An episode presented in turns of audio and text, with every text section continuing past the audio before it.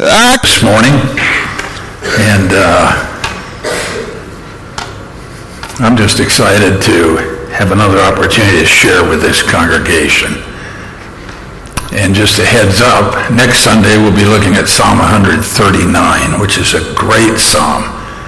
Uh, it's a psalm that, uh, as you understand it properly, is very comforting and encouraging that God is always with you. He knows everything about you.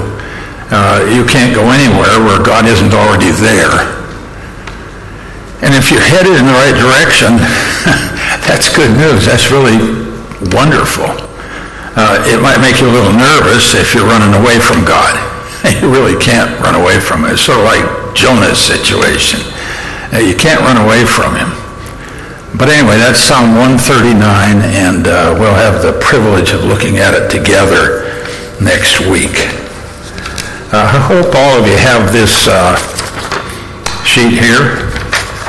And uh, I spelled it out like this so that you can follow along. And uh, there will be a quiz at the end of the sermon. And uh, but anyway, listen carefully, will you, as I read the whole psalm, and then we'll jump into it beginning in verse 1, surely God is good to Israel, to those who are pure in heart. But as for me, my feet had almost slipped. I had nearly lost my foothold, for I envied the arrogant when I saw the prosperity of the wicked. And then a description of what it looked like, the type of life they were living. They have no struggles. Their bodies are healthy and strong. They're free from common human burdens. They're not plagued by human ills. Therefore, pride is their necklace. They clothe themselves with violence. From their calloused heart comes iniquity. Their evil imaginations have no limits. They scoff and speak with malice. With arrogance, they threaten oppression. Their mouths lay claim to heaven, and their tongues take possession of the earth. Therefore, their people turn to them and drink up waters in abundance. They say, How would God know? Does the Most High know anything? This is what the wicked are like. Always free of care, they go on amassing wealth. Surely in vain I've kept my heart pure and have washed my hands in innocence. All day long I've been afflicted, and every morning brings new punishments. If I'd spoken out like that, I would have betrayed your children. When I tried to understand all this, it troubled me deeply till I entered the sanctuary of God. Then I understood their final destiny. And here's where the psalm changes. Surely you place them on slippery ground. You cast them down to ruin. How suddenly they're destroyed completely, swept away by terrors. They're like a dream when one awakes. When you arise, Lord, you will despise them as fantasies. When my heart was grieved and my spirit embittered, I was senseless and ignorant. I was a brute beast before you. Yet I'm always with you. You hold me by my right hand. You guide me with your counsel, and afterwards you take me into glory. Whom have I in heaven but you, and earth has nothing I desire beside you. My flesh and my heart may fail, but God is the strength of my heart and my portion forever. Those who are far from you will perish. You destroy all who are unfaithful to you. But as for me, it is good to be near God. I have made the sovereign Lord my refuge. I will tell of all your deeds. Now, today is our opportunity to look at a wonderful psalm. It's very relevant today to all of us. It's been meaningful to me for years. Uh, the psalmist, as he says so clearly, nearly walked away from God. He thought further about it and he reaffirmed his faith. As one person put it, it's a tale of a heart seduced and then to fellowship restored. Perhaps some of you have gone through the same thing. Stopped church, stopped praying, stopped reading scripture, starting to make ungodly decisions. And as you look back, you might say, well, it was caused by doubts, by pain I was going through. Where was God when I needed him? By unanswered prayers. You prayed and prayed and prayed, and it hasn't happened. And so you're giving up on God. Maybe God failed you. Or sometimes every bit as bad, maybe fellow Christians failed you. And so you, at some time in the past, wandered away. And now you're back again. It may be that some of you are just in the process of kind of disconnecting from church, from God, from everything you ever believed. Was there a time when you almost gave up your relationship with God? Has that ever happened to you? It's happened to me. Have you ever been through that? Come on, raise your hand if you've struggled. Okay, I think we all have. More people on this side of the church. That's obviously either the honest side or the worst side. So let's say it again. Uh, any of you struggled like this? You really wondered. You came to doubt your faith in some way. Okay, this is a psalm for you then. Listen closely. there are broader issues that are faced when you look at this psalm. Uh, it really has to do with the fundamental questions. Who am I? Why am I here? And of course, what happens next? And you ask the question, have I taken the wrong road? Where has it taken me? And what will be there when I arrive? These are the questions we all have to ask ourselves. Who am I? Why am I here? what will be at the end of that road when I finally arrive? You see, we're talking about the difference between a biblical worldview, how you look at the world from a biblical point of view, or a worldly worldview. the psalmist begins this way. He says, surely, or certainly. This is a conclusion. It's kind of interesting. He takes the conclusion and puts it at the beginning. But this is where he's going as he goes through this psalm. Surely, certainly. God is good.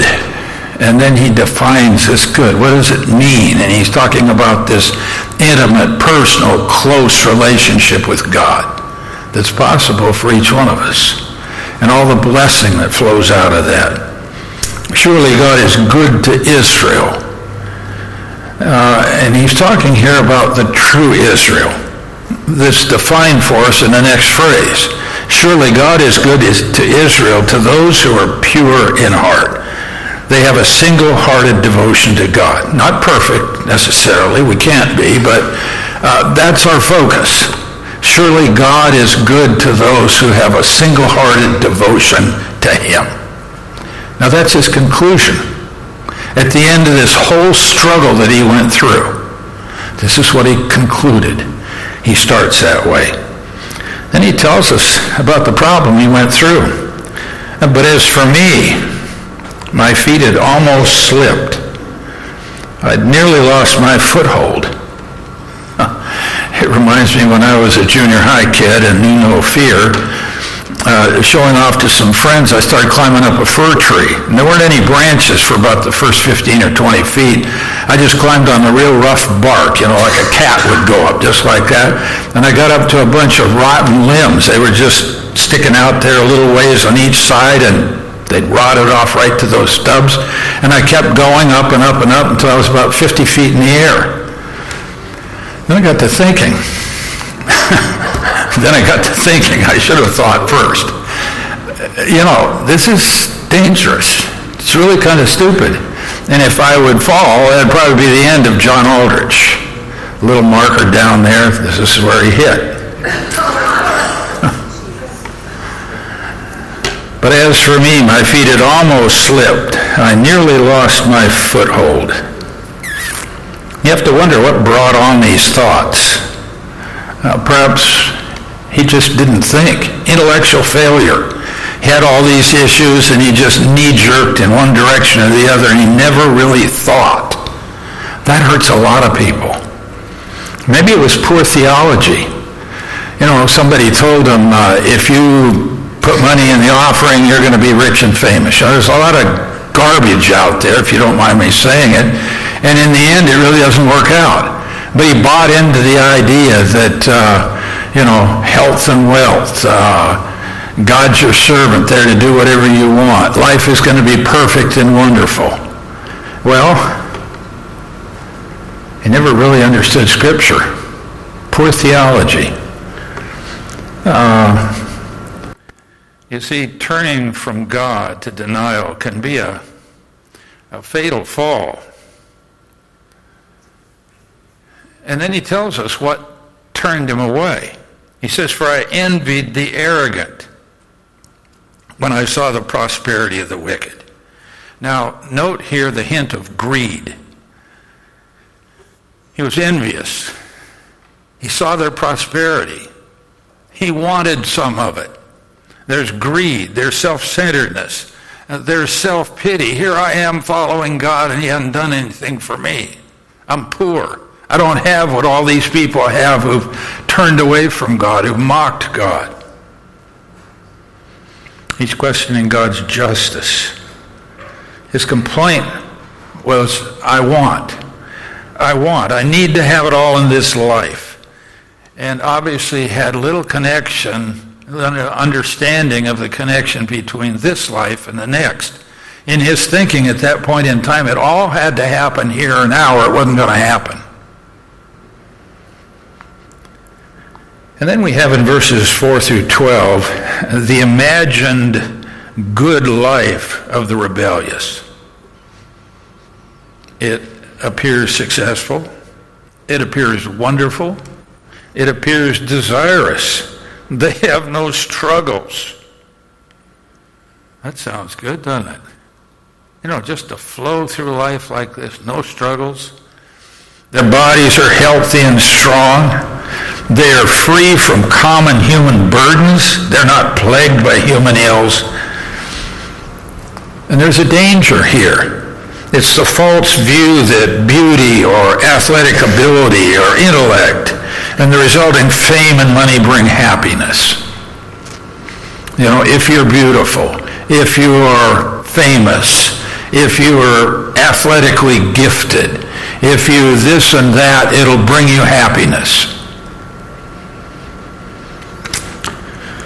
You know, you don't have to stand in line at uh, Safeway very long, and your eye will go over to the magazine rack, and here you have stories that are blazed all over the covers. I never read those things. You don't have to. You know what's in it.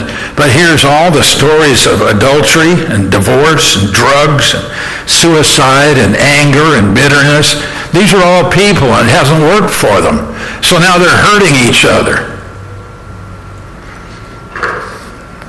There's that false view that beauty or athletic ability or intellect and all the resulting fame and so on will bring you happiness. Well, probably does to some people, but there's no guarantee at all. He goes on to say, therefore, pride is their necklace. They clothe themselves with violence.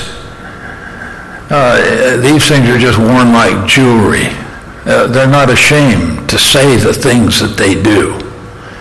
Uh, from their calloused heart comes iniquity. Their evil imaginations have no limits.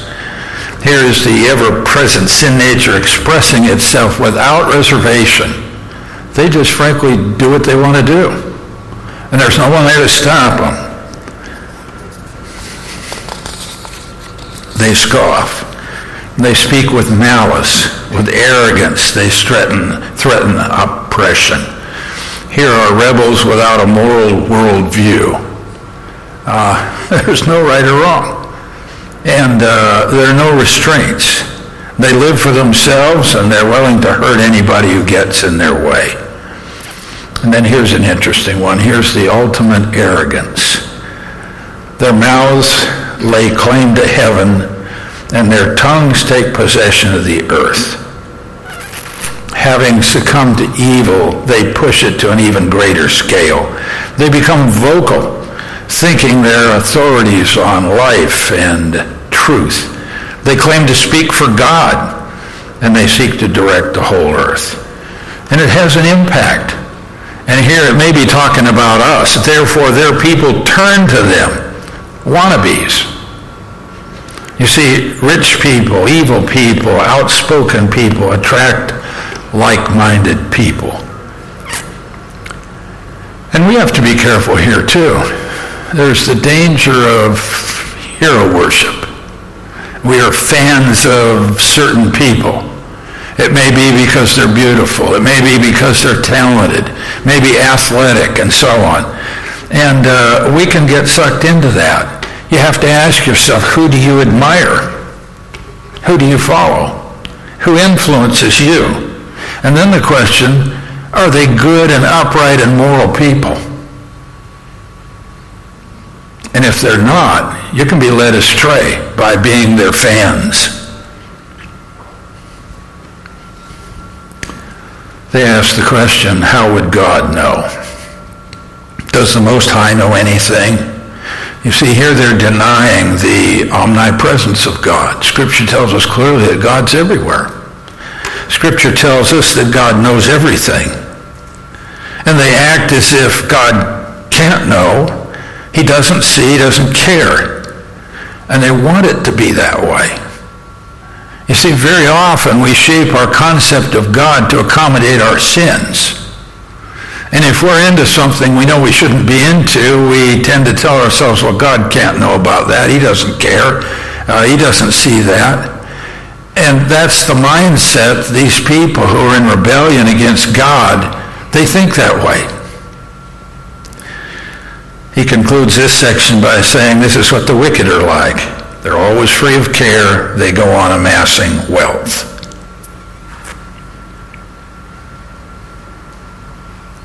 He says it's a desirable lifestyle. I want to be like them.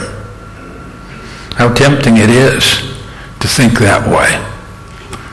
The remedy, on the other hand, is knowledge of God and his word. It keeps us from this common error. Now, the psalmist envied this freedom. This freedom to allow himself to live without restraints. To do exactly what he wanted to do. With nothing governing his behavior. Now, perhaps he didn't want to be bad he just didn't want to be good. Do you ever feel that way? You know, if you're a serious Christian, there's a, and put this gently, there's a burden, as it were. There are obligations. There's ways that we should act and must not act. And he didn't want any more of that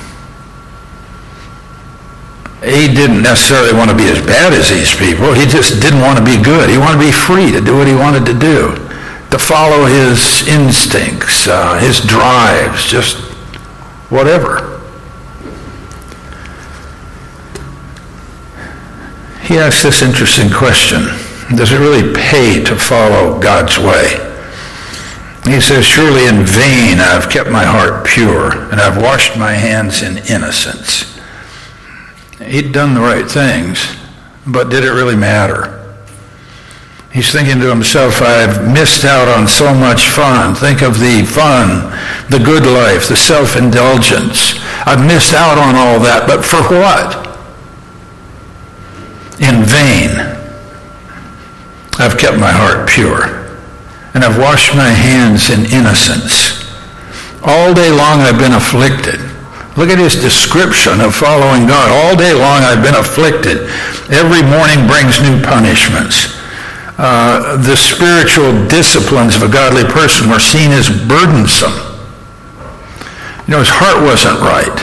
He wasn't in fellowship with God. He was just trying to do the things he felt he needed to do to be a good person. And it was burdensome.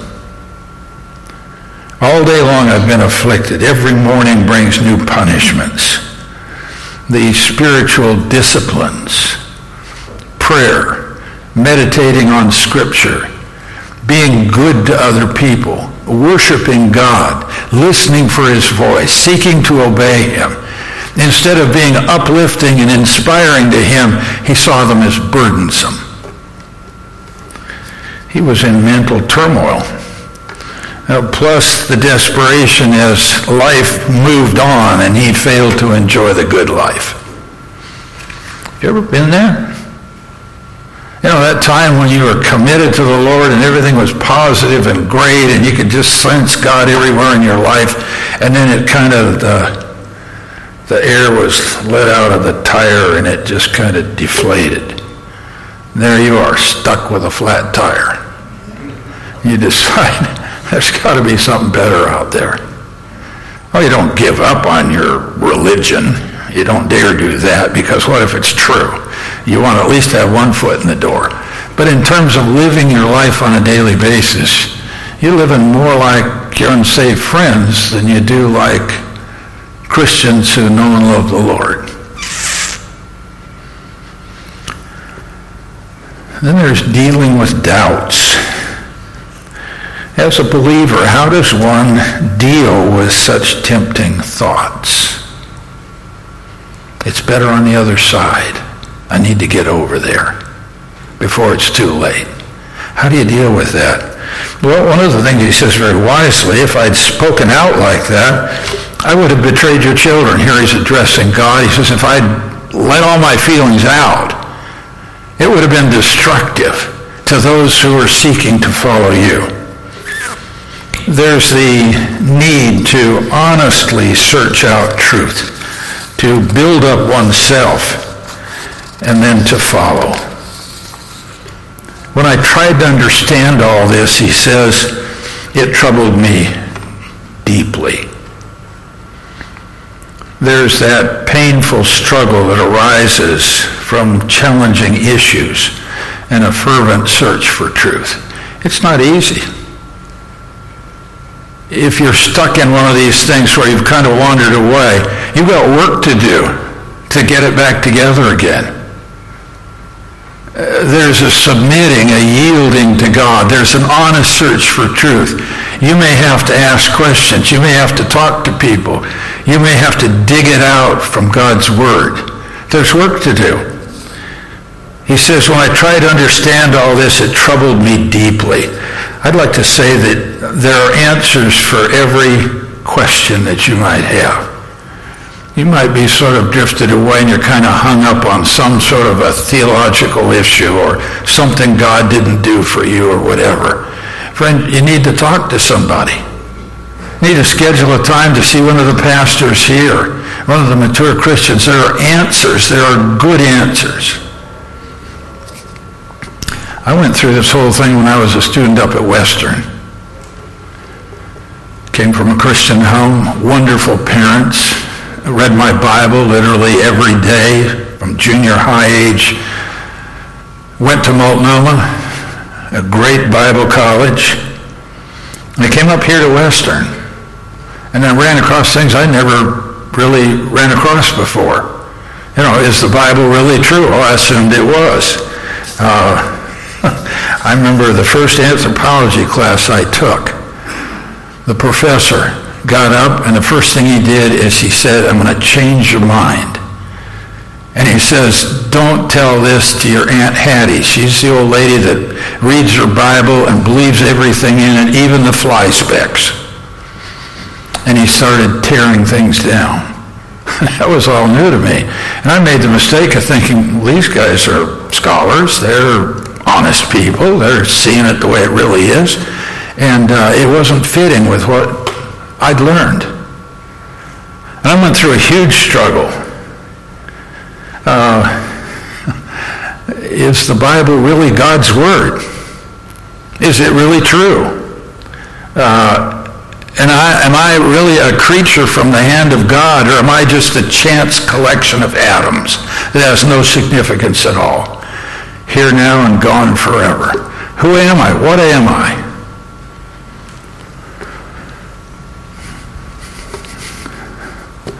The solution to this was quite interesting. Sense of humor on God's part. I was up there at Western by myself the first year. Second year, Linda and I got married. And I admired her simple faith. She just believed. And in a way, I kind of, nah, I don't know. And then God stepped up. And this was interesting. I got a request to become the pastor of Deming Presbyterian Church. And a little church out in the country, absolutely desperate. It was either me or close the doors, I know that. But uh, every week, I had to come up with a sermon. So I found myself having to study the Bible. And rather than just kind of walk away from it, I was forced back into it. Thank you, God. And I started thinking through the whole issue of apologetics. How do we know anything? Uh, could this world have just happened? Uh, is evolution true? And I was forced into all those issues, and I studied hard. C.S. Lewis became my favorite author. And I came to the conclusion after two years of preaching out there, I needed to go to seminary. So I did. And God called me back into full-time ministry. So I've been through all this struggle. The psalmist said, when I tried to understand all this, it troubled me deeply. I remember in a psychology class, this was back when B.F. Skinner was uh, kind of the man and it was all stimulus response.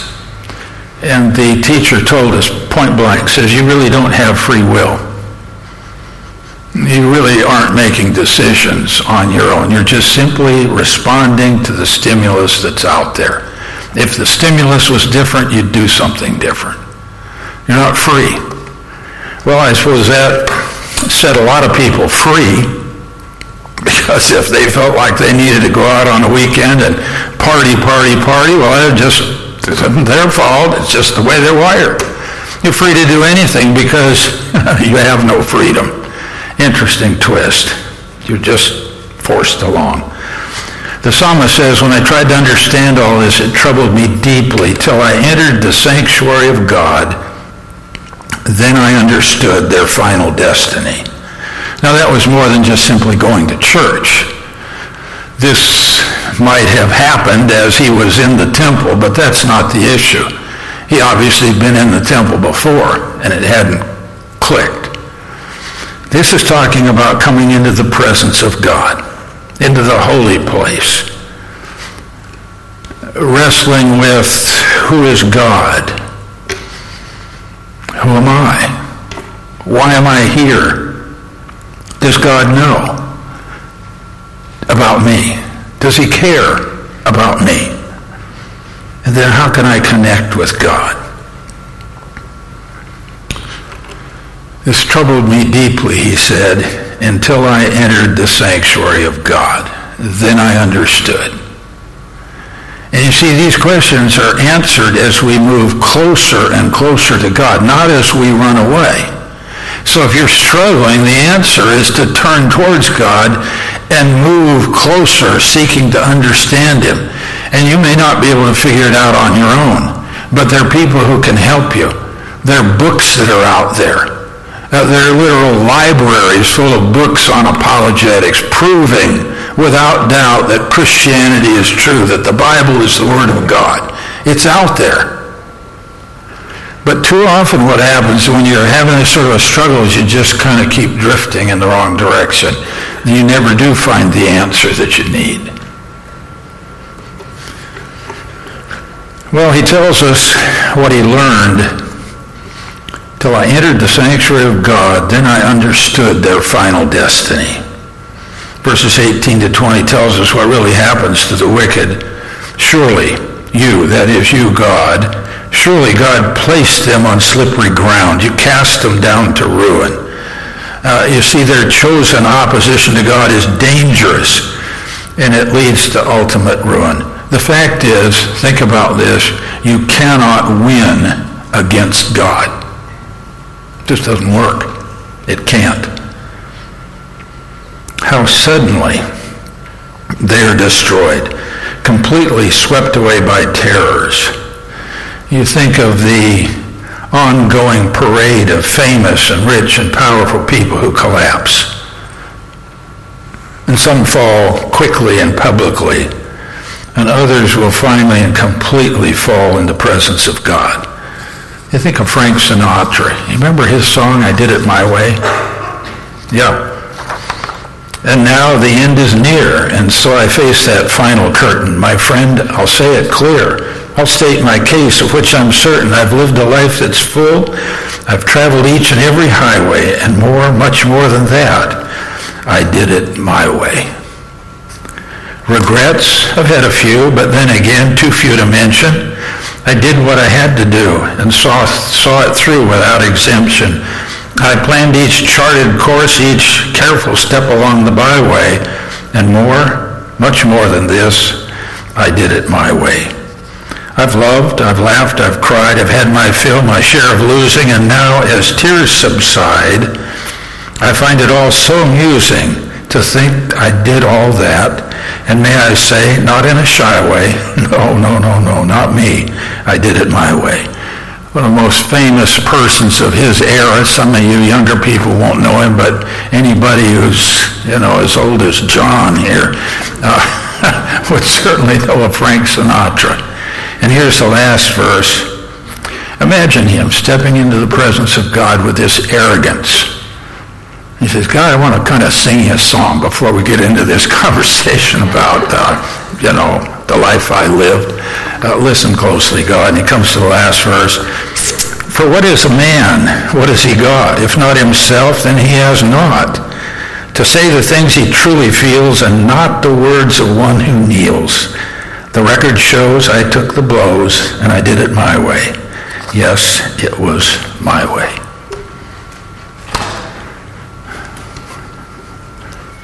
The text says, You've placed them on slippery ground, you cast them down in ruin. How suddenly they're destroyed and completely swept away by terrors.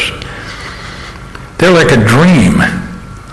And here he's talking about how unsubstantial they are. They appear to those of us who live down here as strong, as powerful, as wise, as mega somehow. But from God's point of view, they're like a dream when one awakens. When you arise, Lord, you will despise them as fantasies. You see, these people who are so big and have such clout down here, these people are nothings to God in their opposition to him. Think of Putin. They're without substance. They're like characters in a dream. Poof, and they're gone.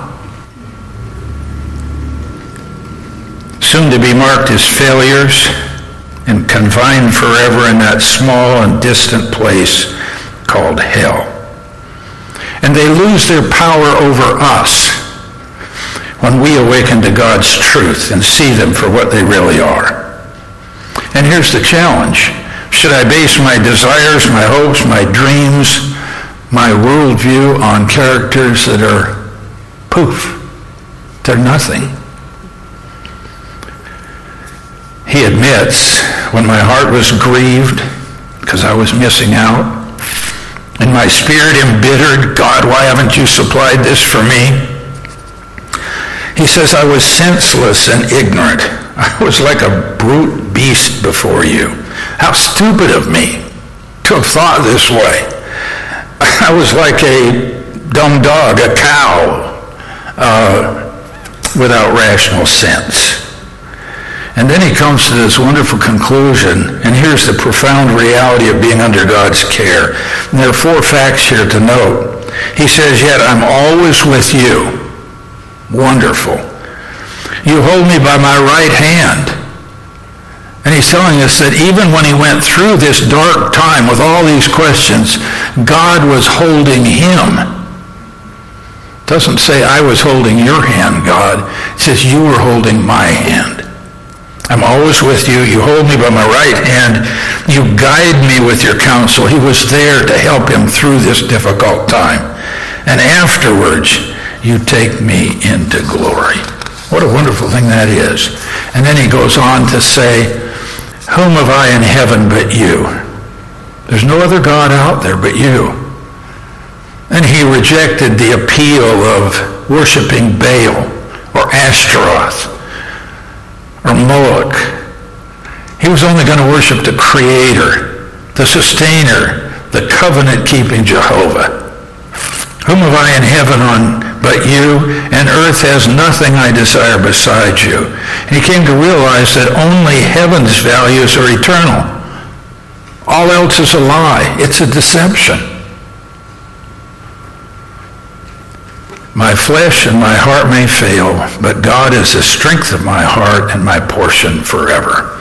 His conclusion is that God is all that matters. And God is now again at the center of his worldview. And then he describes the final end of the wicked and the righteous. Those who are far from you will perish. You destroy all who are unfaithful to you. And the fact of the matter is that in the end, God must win. How could it be any different than that? C.S. Lewis says there's only two kinds of people. Those who say, thy will be done, note this, and those to whom God says, thy will be done. You didn't want me anymore. You didn't want anything to do with me, so I'm sending you off to a dark and distant place called hell. Only two kinds of people. C.S. Lewis said again, in the end, there are only two options. To be like God or to be miserable. Those are the only choices. 1 John 2, 15 to 17 says, Do not love the world or anything in the world. If anyone loves the world, the love of the Father is not in him. For everything in the world, the lust of the flesh, the lust of the eye, and the pride of life comes not from the Father, but from the world. And the world and its desires pass away. But whoever does the will of God lives forever. And his final words are these, but as for me, it is good to be near God. That's what's really good, to be near God. I've made the sovereign Lord interesting. The one who's in control of everything. He's sovereign. He's in charge. And the word Lord refers to the one who keeps his promises. You could put it this way. I have made the one who's in charge of everything and who keeps all of his promises my refuge. I hide in him. He's my safe place. But as for me, it is good to be near God. I have made the sovereign Lord my refuge. His conclusion is straightforward. God is all that matters. Do you ever wonder if you made the right choice in following God? Some facts to think about. If God exists, and if this is his world, then it all has to end on his terms. How could it be otherwise? If God is good, those who follow him will enjoy his blessing, his favor in this life and in the next. it's good for one to follow God because God is good and will get in on that goodness. And then if God opposes evil, Scripture says he does. If God opposes evil, then those who chose evil have chosen to oppose God and be separated from him forever. That's what this psalm is telling us. Those who refuse God's help must save themselves, and that's an impossible task. Are you wondering? Are you tempted? Let me just suggest that an honest search will lead you back to God, just like it did for the psalmist. Let's pray together, shall we? Father, you know our hearts. You know the temptations we face. You know how often we're tempted to wander, thinking somehow the grass is greener on the other side. And yet it's because we've not gotten to know you and Lord, give us the courage to turn back to you, to press into you, to search it out, to be honest, to seek help. And Lord, thank you that just like the Father in the prodigal son story, you're there to welcome us, to embrace us, to throw a feast in our honor as we turn back to you. Lord, how good you are, how patient you are. We're amazed. We're thrilled. Lord, you're so good, and we thank you. In Jesus' name, amen. James and